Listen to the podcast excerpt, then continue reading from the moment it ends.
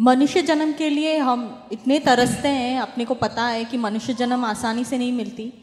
पर क्यों हमें कुछ भी याद नहीं रहता? नहीं रहेगा। उसका दो तीन वजह है। एक तो समझ लो पिछला जन्म होता है पूरा तो मृत्यु के टाइम बहुत दुख से देह छोड़ना पड़ता है क्योंकि हम पूरा अटैच रहते हैं। हा राग द्वेष मोह में ममता से। तो देह से छूटने के टाइम बहुत दुख उत्पन्न होता है। दूसरा, गर्भ में भी इतनी वेदना रहती है, इतना बड़ा शरीर और छोटा घर, नौ महीने रहना पड़ता है और पूरा आवरण से धीरे धीरे डेवलप होता है। तो आवरण आ जाते हैं, जो दुख के वजह से मृत्यु के टाइम और जन्म के टाइम और जब जन्म होता है तो भी बहुत दुख होता है। तो दुख की वजह से कंप्लीट आवरण आ जाते हैं। उसके वजह से पूरा याद नहीं, याद क्या रहता है? व्यक्तियों, याद नहीं रहते राग द्वेष वाला सूक्ष्म में रहता है।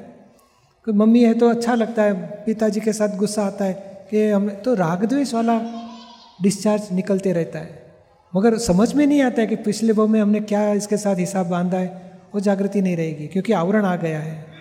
और वो हरे तो अच्छा है, और आवरण नहीं होगा, और दिखाई दिया कि बाप, ये किया था तो झगड़ा बढ़ जाएगा, मालूम है?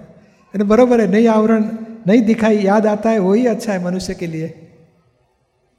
नहीं तो दुखी हो जाता था ज़्यादा और ज़्यादा गुना कर डालता था।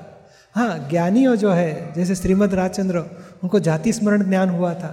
तो उनको सब समझ में आ गया, मगर उनको वैराग्य आया और मोक्ष मार्ग में आत्म साक्षात्कार के पुरुषार्थ में आगे बढ़े। तो हितकारी हो सकता है।